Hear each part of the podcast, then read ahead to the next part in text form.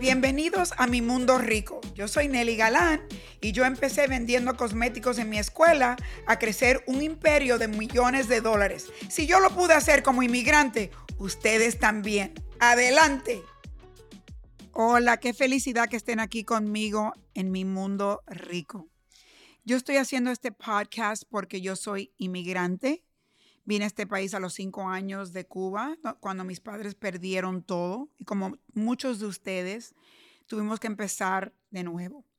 Y para mí es tan importante traer el mensaje a mi familia latina aquí en este país de cómo llegar a todo lo que queremos. Porque si vinimos aquí, si hemos pasado tantos trabajos, yo quiero que lleguemos a tener una vida y un mundo rico. Y yo los quiero ayudar con todas las oportunidades y todas las posibilidades para ser emprendedores en este país. Y me da mucha tristeza porque este año salió un reportaje del Aspen Institute y de McKinsey, una organización muy importante en este país, que los latinos en Estados Unidos económicamente han tenido los peores dos años que en 40 años en este país. Y yo creo que es porque nosotros no entendemos el sistema bien, no participamos tanto durante la pandemia, no recibimos mucho de los fondos que habían para nosotros.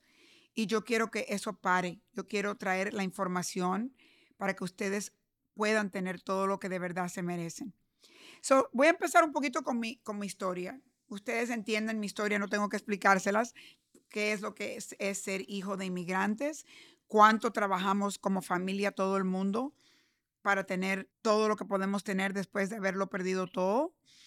Y, para mí, yo les voy a en este momento decirles una historia mía personal de yo trabajando tan duro desde muy joven. Eh, empecé eh, trabajando, nunca terminé la universidad hasta muchos años después y fui a trabajar Ah, para un canal de televisión en español que eventualmente llegó a ser Telemundo, pero al principio era un canal independiente.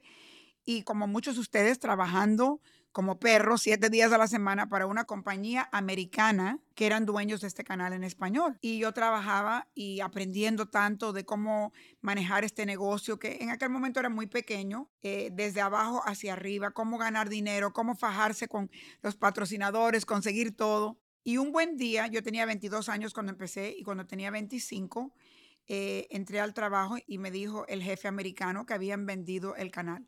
Y a mí me dio tanta tristeza. ¿Cómo puede ser que este canal que yo lo estaba manejando, estos americanos tenían compañías, muchas compañías, y esta era como la compañía chiquita que tenían como nada? ¿Cómo puede ser que iban a vender el canal y yo ni sabía nada?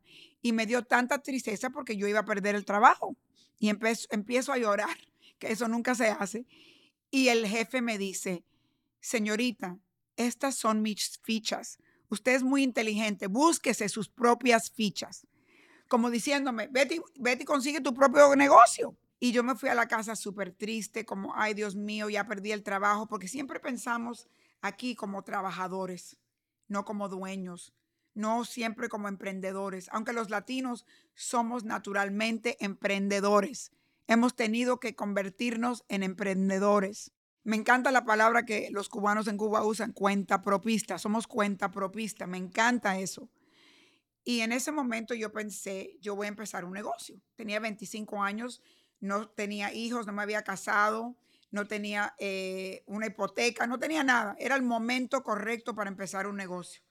Pero había tanto que yo no entendía ni sabía y no me fue bien. Primero empecé tratando de hacer programas de televisión, nadie los quería comprar. Eh, después yo decía, ¿qué más hago? Tenía que hacer dos y tres y cuatro trabajos para ganar plata, mientras que yo trataba de, lanzar un negocio. Cinco años de miseria, yo nada me salía bien. Yo me mudé a un apartamento en Nueva York de 300 dólares al mes, que tenía que caminar cuatro escaleras arriba eh, arriba de una barra abajo, mi mamá y mi papá me venían a visitar y me decían, ¿cómo tú puedes vivir así en este lugar tan horrible?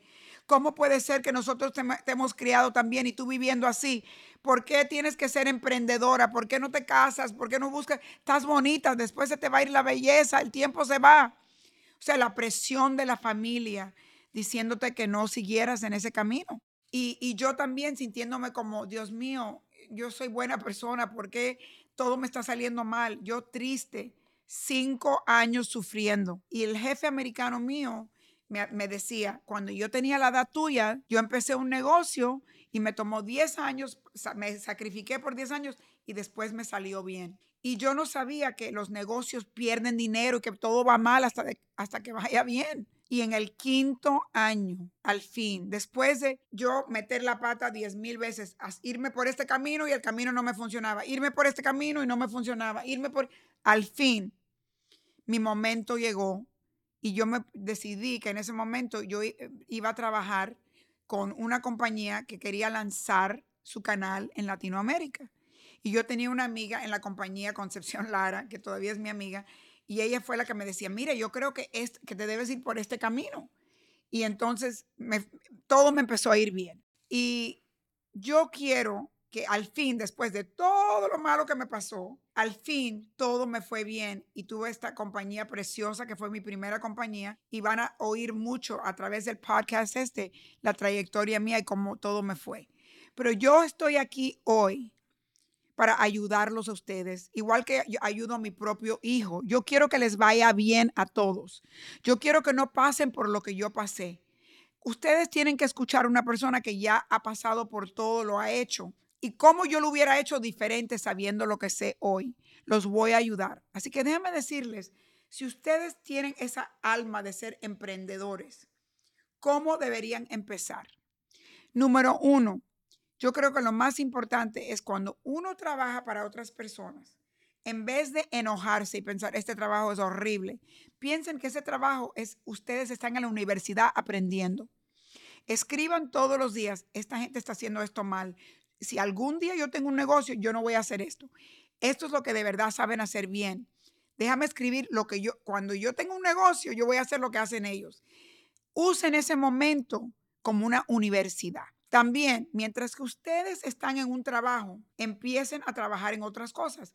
Manejen un Uber, un Lyft, alquilen un cuarto de la casa, empiecen a vender cosas del closet en Amazon tienen, yo sé que los latinos hacemos eso de todos modos, pero tienen que tener varias cosas a la misma vez, porque el día que tengan su propia compañía, van a tener que hacer muchas cosas a la misma vez. So, miren a ver si ese tipo de vida loca y con mucho estrés les va a gustar. Tomen ese dinero que ganen de otras cosas y guarden ese dinero, porque ningún negocio se empieza sin por lo menos dos años de salario guardado. Y yo sé que me están diciendo, está loca, nosotros no podemos guardar dos años de salario. Pues tienen que hacerlo, de cualquier manera. Si es que tienen que vivir con cinco personas, si es que no pueden ir a buscar café afuera, no pueden comer afuera, hay que sacrificarse. Sacrificarse no es sufrir, es sacrificio para tener algo más grande de lo que uno tiene hoy en día. So, todo el dinero de los otros trabajitos, el dinero de, guardar, y eso es la, tercera cosa que le voy a decir, tienen que parar de gastar dinero. Hay que vivir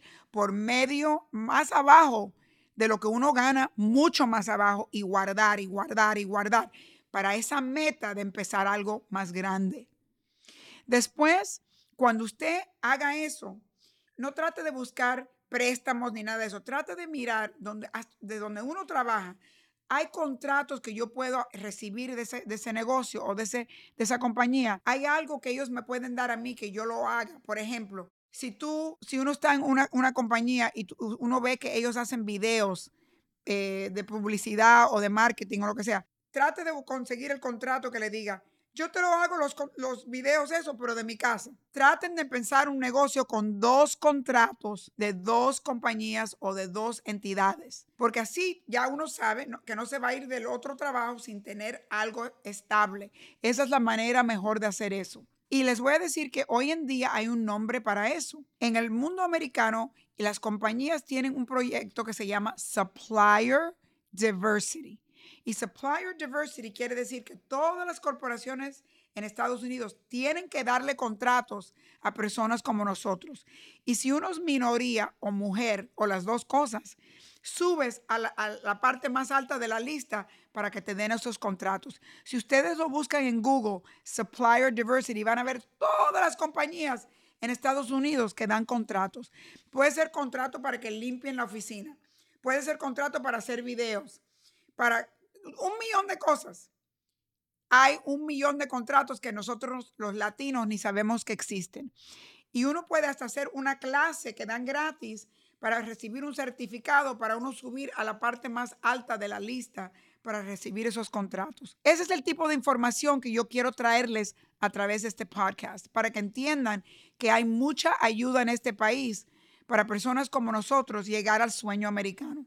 Quiero que sepan que los latinos no, no sabíamos que hay eh, un montón de programas. Hay una, una compañía que el gobierno tiene por todo el país que se llama SCORE.